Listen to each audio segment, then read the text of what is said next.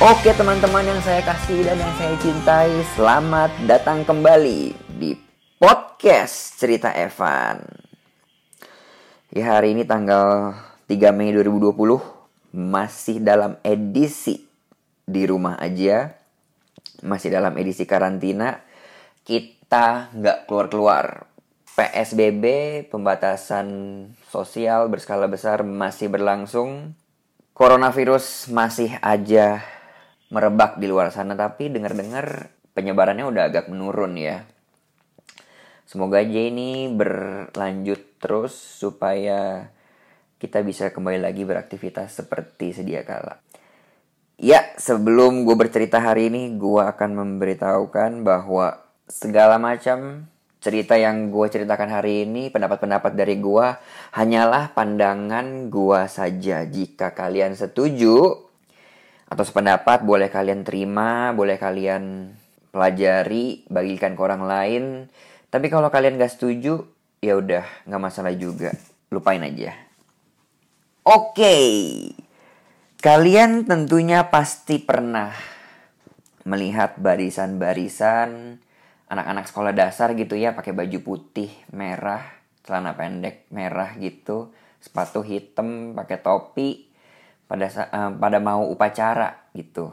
Mereka bergerumul membentuk barisan sekitar 40 orang. Barisan rapih gitu ya, lihat bendera, hormat. Atau mungkin kalian pernah ada di dalamnya menjadi seorang anak SD lalu mengikuti acara upacara.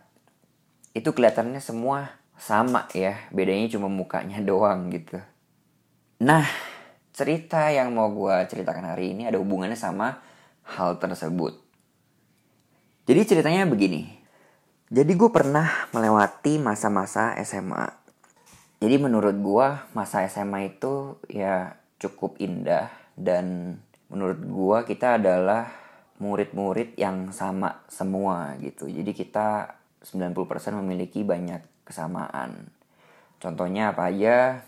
Kalau misalnya gue ambil IPA, kita belajar pelajaran yang sama. Kita belajar matematika, kita belajar fisika, kita belajar kimia, babnya sama yang kita pelajarin. Gurunya yang ngajar juga sama. Buku pelajaran yang kita baca itu juga sama seperti teman sebelah gua sama seperti satu angkatan IPA gua. Lalu seragam, seragam SMA, semua orang pakai seragam yang sama, putih atas, bawah celana panjang abu-abu buat yang laki-laki. Kalau yang perempuan atas putih, bawah rok warna abu-abu nggak ada yang pakai tiba-tiba atasnya warna biru bawahnya merah bawahnya celana pendek gitu. Jadi kita semua sama. Sepatu juga. Sepatu waktu itu waktu gue SMA diharuskan warna hitam. Jadi semua orang sepatunya hitam. Nggak ada yang putih atau kuning gitu ya. Semua hitam pokoknya. Rambut harus pendek buat yang laki-laki nggak boleh gondrong. Nggak boleh diwarna juga. Jadi kita semua rambutnya sama hitam pendek buat yang laki-laki Lalu ujian, ujian nasional, ujian akhir sekolah itu sama pertanyaannya. Kita semua dihadapin dengan kertas ujian yang sama, pertanyaan-pertanyaan yang sama gitu. Kadang di tempat les gitu ya ada beberapa orang yang ngeles, mereka bahkan ngeles di tempat yang sama gitu. Nggak berbeda juga. Jadi ujung-ujungnya semua kita sama. Nah yang ngebedain apa? Yang ngebedain itu adalah muka kita rupa kita. Lalu ada juga bentuk daripada rambut, itu juga berbeda. Kepribadian, ada yang suka isengin orang, yang ada juga yang diem-diem aja. Uh, hobi, hobi itu juga berbeda. Kayak ada yang suka main futsal, ada yang suka main musik, ada yang suka main game, itu berbeda-beda. Lalu hmm, kepintaran dan kerajinan gitu. Mungkin ada beberapa orang yang lebih mudah untuk mencerna pelajaran dibanding ada orang yang kayak agak sulit gitu untuk mencerna satu pelajaran. Dan juga kerajinan juga ada beberapa orang yang mungkin malas ngerjain PR, tapi ada beberapa orang yang cukup rajin ngerjain PR setiap hari. Tapi bisa dibilang kayak di visual gua di dari mata gua itu 90% itu jadinya sama semua kita nggak banyak perbedaan. Sewaktu gue dulu di SMA. Lalu jenjang pendidikan berlanjut ke masa kuliah ya ini masih sama juga menurut gua tapi 70% atau 60% gitu samanya. Samanya adalah kita masih kalau kita satu waktu gua ke China ya terus gua ambil jurusan international business dengan bahasa man, dengan belajar bahasa Mandarin juga itu di teman-teman satu jurusan gue itu kita uh, belajar pelajaran yang sama gitu. Kita belajar ekonomi kita belajar makroekonomi mikroekonomi. Gurunya sama bukunya sama ujiannya pun yang diberikan juga sama gitu. Lalu tugas-tugas yang diberikan ke kita juga sama masa kuliah juga sama setahun naik ke tahun berikutnya gitu. Total 4 tahun sampai lulus. Cuma mungkin yang sedikit berbeda adalah um, masih sama seperti SMA ya kayak tingkat kerajinan, tingkat um, kepintaran, terus kalau di kuliah lebih kayak ke uh, tingkat um, apa namanya analytical gitu ya, tingkat menganalisa sesuatu itu agak berbeda setiap orang, nggak mungkin sama. Dan busana juga kita udah nggak pakai seragam, kita pakai baju bebas, kita boleh rambutnya diwarna-warni, mau digondrongin juga boleh. Dan mungkin ada soft skill soft skill yang kalau kita interest di bagian mana gitu kita akan mempertajam soft skill tersebut. Contoh kayak gue misalnya suka main futsal jadi gue akan memperbanyak waktu selain gue belajar gue akan perbanyak waktu main futsal. Tapi mungkin ada beberapa orang yang mungkin sukanya mengedit video gitu ya jadi sehingga di waktu luangnya, di waktu kuliah itu dia banyak coba-coba edit video. Tapi ya menurut gua 60%, 70% ya kita sama-sama juga gitu di jenjang pendidikan kuliah ini. Jadi gua sekarang berpendapat melihat ke belakang bahwa di jenjang pendidikan SD, SMP, SMA maupun kuliah zaman gua dulu itu tuh berujung pada satu hal saja dari semuanya. Yaitu berujung pada hasil akhir. Hasil akhir itu apa? Hasil akhir itu adalah nilai akhir.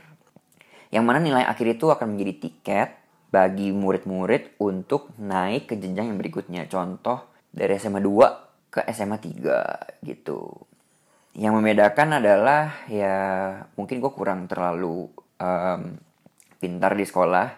Jadi mungkin gue nggak jadi juara kelas gitu. Beda sama teman gue yang jadi juara kelas gitu. Mungkin gue rata-rata nilainya 70 dia rata-rata nilainya 90 gitu ya. Tapi ya ujung-ujungnya ya kita naik kelas juga gitu. Kita naik dari SMA 2 ke SMA 3 gitu. Bahkan kita di SMA 3 berada di satu kelas yang sama. Jadi ya ujung-ujungnya ya nggak beda-beda amat. Karena tau ujung-ujungnya kita ada di SMA 3 juga gitu. Dan pada saat kuliah ya ujung-ujungnya ya kita lulus semuanya. Cuma bedanya mungkin kalau gue lulus dengan predikat rata-rata di 60 gitu ya. Mungkin ada temen gue yang rata-ratanya di 70 gitu. Beda kelas. Di kelas 1 gue mungkin kelas 2. Tapi ujung-ujungnya kita pergi juga dari dari dari universitas itu, kita lulus gitu. Jadi setelah gue meninggalkan dunia pendidikan dan mencoba untuk berjuang untuk hidup gue, gue melihat bahwa waktu sekolah dulu yang gue anggap gue sama teman-teman gue itu sama itu ternyata sangat tidaklah sama. Contohnya tuh adalah gue setelah kuliah lulus menempuh jalur masuk ke dalam family business. Ada teman gue yang pergi ke korporat. Dan juga contoh ada dua orang lulus dengan jurusan marketing. Yang satu perginya ke PTA, yang satu pergi ke PTB. Atau ada juga yang satu apply menjadi staff marketing, yang satu apply juga menjadi bukan staff marketing tapi ke manajemen training. Berbeda. Ada juga beberapa orang teman gue yang langsung mulai mencoba untuk terjun ke bisnis. Nggak melamar menjadi employee. Atau ada juga yang nggak menempuh jalur korporat. Menempuh jalur apa? Fotografi gitu. Jadi semua berbeda jalurnya. Lalu di samping itu ada juga tentang pendapatan, income, penghasilan. Penghasilan pun juga berbeda-beda. Setelah gue bekerja ya 1 sampai 3 tahun gitu gue mulai sadar bahwa oh ternyata pendapatan kita itu berbeda-beda semua gitu ada teman gue yang kayak tiga tahun udah bisa beli mobil gitu ada juga yang udah lima tahun bisa beli apartemen gitu atau enggak yang baru kerja satu tahun iPhone-nya udah super duper bagus gitu. Yaitu um, mengimplikasikan bahwa pendapat kita berbeda-beda. Ini ada pengalaman pribadi juga dari gua bahwa gua waktu itu 4 sampai 5 tahun di pabrik ya. Dari tahun 2013 sampai tahun 2017 18 itu gua ya ya gitu-gitu aja di pabrik. Nggak ada nggak ada uh, peningkatan jabatan terus kayak um, ya income-nya segitu-gitu aja tapi beda sama temen gua yang satu tahun Toto udah diangkat menjadi satu level di atasnya. Dua tahun kemudian dia diangkat lagi. Gitu. Jadi udah ada udah naik jabatan, naik jabatan otomatis juga naik income-nya gitu ya. Jadi bener-bener jalurnya berbeda semua. Yang dialami setiap orang pun berbeda, termasuk gua dan teman-teman gua lainnya. Bahkan mungkin setelah 4 tahun gitu ya ada temen gua yang tiba-tiba ditelepon sama headhunter gitu di offer mau nggak pindah ke perusahaan lain gitu. Otomatis ditawarkan benefit atau um, income yang lebih tinggi gaji yang lebih tinggi. Ada juga beberapa teman gue yang suka kayak loncat sana loncat sini gitu. Satu tahun udah terus dia loncat lagi ke mana perusahaan lain terus dia loncat lagi ke mana loncat loncat loncat naik naik naik naik naik gitu. Jadi jalurnya beda-beda. Ada yang di high, di di telepon headhunter ada yang loncat sana loncat sini ada yang stay bahkan di satu tempat selama kurun waktu tertentu yang lama. Jadi semua orang punya jalurnya masing-masing punya metodenya masing-masing. Dan Tentu saja yang gue amati metode dan jalur tersebut tidaklah sama. Pastinya sangat-sangat berbeda. Konsep ini berbeda banget dengan dengan konsep waktu semasa menempuh jalur pendidikan. Dan ternyata gue baru tahu bahwa ini adalah konsep kehidupan yang sebenarnya yang gue nggak pernah tahu waktu gue ada di masa pendidikan dulu dan akhirnya dengan perbedaan itu semua di sekeliling gua dan maksudnya dengan gua yang selama berapa tuh? Dari SD ke SMA itu um, berapa? 12 tahun plus kuliah 4 tahun. Jadi selama 16 tahun itu yang gua kira tadinya sama. Dan ternyata setelah masuk ke ke kehidupan yang sebenarnya dan itu semua berbeda jalurnya itu gua cukup kaget gue cukup kaget dan akhirnya perbedaan-perbedaan itu semua kadang-kadang menimbulkan tuh keiri hatian gitu.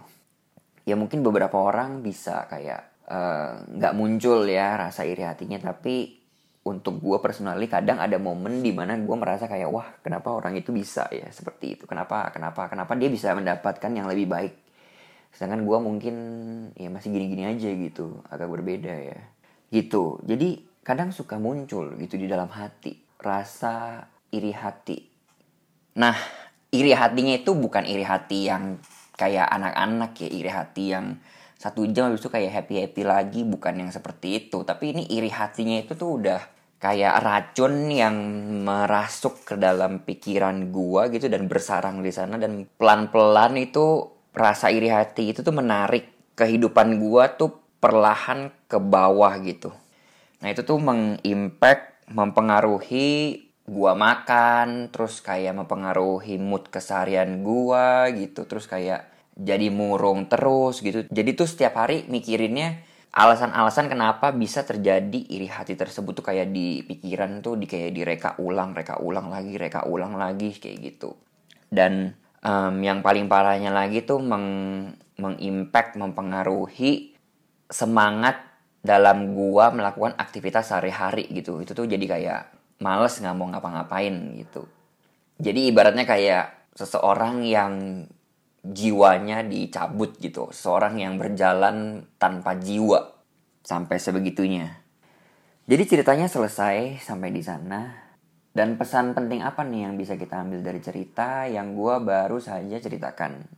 Pesan pentingnya itu adalah untuk kalian yang masih berada di dalam dunia pendidikan dan belum keluar dari situ, dari SD, SMP, SMA ataupun kuliah, coba di camkan baik-baik bahwa kita itu berbeda.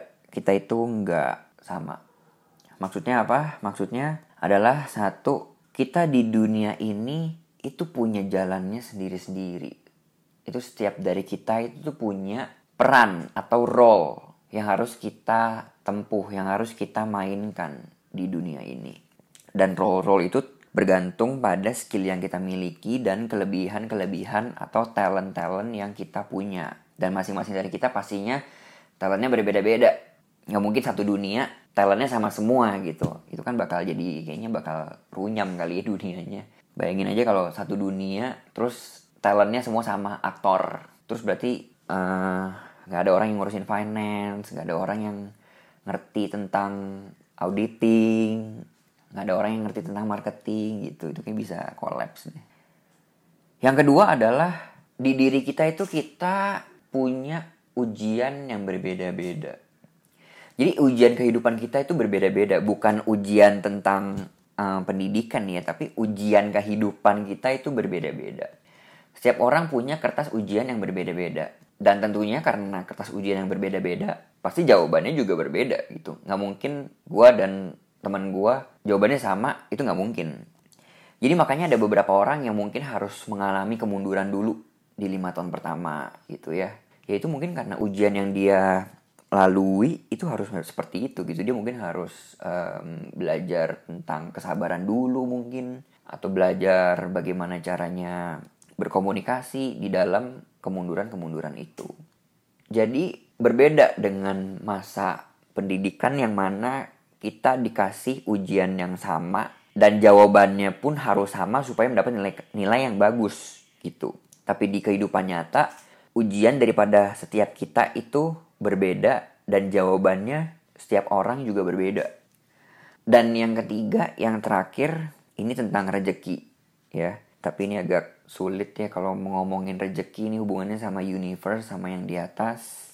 Jadi rejeki yang didapatkan setiap orang itu pastinya berbeda-beda. Rejeki gua dengan rejeki temen gua itu pasti berbeda. Mungkin dia lebih banyak dari gua gitu. Tapi di balik rejeki tersebut mungkin ada uh, suatu purpose atau tujuan tersendiri. Mungkin dia rezekinya lebih banyak, tapi ternyata dia harus menghidupi istri dan anaknya gitu. Sedangkan gue mungkin relatif lebih sedikit, tapi gue belum berkeluarga seperti itu. Mungkin ada juga teman gue yang lain, dia rezekinya lebih banyak, tapi dia harus menanggung mungkin hutang-hutang keluarga, contoh begitu jadi ya mengenai rezeki ya syukurin saja gitu dan berpikir bagaimana caranya untuk memperbesar rezeki tersebut. Jadi gue juga pernah berkonsultasi gitu ya dengan salah satu teman gue yang lebih berumur, yang lebih berpengalaman tentang kehidupan, udah menjalani hidup lebih dulu dari gue. Ya gue beda umurnya sama dia sekitar 15 tahunan. Itu gue tanya gimana caranya ya supaya menjalani hidup itu dengan gak ada rasa keiri hatian gitu. Dan dia berpesan bahwa iri hati itu adalah hal yang wajar di manusia. Kalau nggak ada iri hati di manusia ya berarti dia itu bukan manusia, dia itu adalah dewa gitu. Lalu dia memberikan dua saran. Yang pertama adalah iri hati itu adalah hal yang wajar di manusia. Jadi itu manusiawi aja kalau seseorang itu iri hati. Akui saja perasaan itu jangan dilawan. Jadi contohnya kalau lagi iri hati ya bilang aja iri hati gitu ya saya lagi iri hati terhadap hal ini ini ini ini, ini. jangan bilang kayak aduh gue nggak boleh iri hati nih soalnya iri hati itu adalah hal yang tidak baik. Itu sebaiknya tidak dilakukan. Akui saja perasaan iri hati itu. Nah setelah diakui lalu masuklah ke saran yang kedua. Setelah diakui perasaan iri hati tersebut lalu jangan dilawan dengan perasaan lagi. Jadi konsepnya adalah perasaan jangan dilawan dengan perasaan. Karena nanti nggak akan ketemu titik titik terangnya gitu. Jadi perasaan itu dilawanlah dengan pemikiran atau nalar. Jadi kembali lagi ke poin yang kedua yang dia sarankan adalah setelah mengakui perasaan iri hati, lalu berpikirlah bahwa saya sebaiknya tidak membandingkan dua dunia yang berbeda Maksudnya itu apa? Maksudnya adalah kalau gua sekarang mencoba untuk menjadi entrepreneur atau mencoba bisnis, jangan bandingin dengan temen gua yang menjadi employee gitu. Itu adalah dua dunia yang berbeda. Satu ada di dunia bisnis, satu di dunia employee. Jangan. Contoh lainnya tuh adalah gua adalah seorang desainer gitu. Jangan bandingin sama temen gua yang menjadi finance analyst gitu. Itu adalah dua dunia yang berbeda. Jadi kalau mau melihat orang membandingkan untuk pacuan hidup, untuk pacuan menjadi lebih baik, itu bandinginnya di dunia yang sama. Kalau gue ada di dalam bisnis, contohnya, ya gue bandingin sama teman gue yang berkecimpung di bisnis juga yang bisnisnya lebih baik, gitu. Terus kita pelajari kayak kenapa bisnis dia lebih baik, apa yang membuat dia bisa maju pesat seperti itu, apa yang di diri dia itu ada tapi di diri gue itu nggak ada sehingga bisnisnya itu bisa melejit atau omsetnya itu bisa naik atau gue sebagai desainer gitu gue lihat temen gue desainer yang lain. Kenapa karya-karya dia gitu bisa terkenal di kalayak publik? Apa yang membuat dia bisa sampai menjadi terkenal gitu? Jadi pelajarilah hal-hal itu di dunia yang sama bukan di dunia yang berbeda. Iya gue tahu bahwa ngomong itu memang mudah tapi ngelakuinnya berat banget itu gue akui dan gue paham tentang hal tersebut. Gue pun sama, gue juga masih dalam tahap pembelajaran. Gue juga bukan orang yang udah 100% bisa memanage hal-hal tersebut dengan baik. Gue juga masih dalam proses belajar gitu. Dan memang gak mudah untuk belajar jadi manusia. Butuh banyak proses yang dilalui untuk menjadi bijaksana.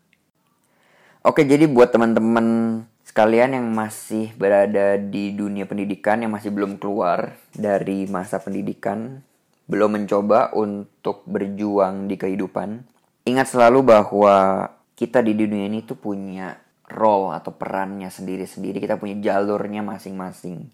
Kita itu nggak sama. Walaupun kalian pakai seragam yang sama gitu ya, putih atas, bawah abu-abu, itu kalian lihat teman-teman kalian itu bajunya sama semua tapi kita semua itu punya jalurnya sendiri-sendiri. Kita tuh punya peranan sendiri-sendiri di dunia ini. Cuma baik lagi ke kita apakah kita mau menemukan skill atau talent kita untuk memainkan peran tersebut di dunia ini? Pertanyaan tersebut gue kembalikan ke kalian. Oke, jadi sekian cerita Evan kali ini. Semoga apa yang gue ceritakan bisa bermanfaat untuk kalian dan bisa memberikan pandangan-pandangan baru yang bisa kalian pakai di hidup. Sebelum gue tutup, gue ingin berpesan, ingin meminta tolong jika kalian mendengarkan dengan Spotify, boleh tolong di follow kalau kalian suka dengan sharing gue. Dan kalau kalian yang mendengarkan menggunakan Apple Podcast, boleh di subscribe dan dikasih rating jika kalian suka dengan sharing gue. Oke, terus berjuang. Hidup ini memang gak mudah, tapi perjuanganlah yang membuat hidup ini menjadi lebih berarti. Sampai ketemu lagi di cerita Evan yang berikutnya.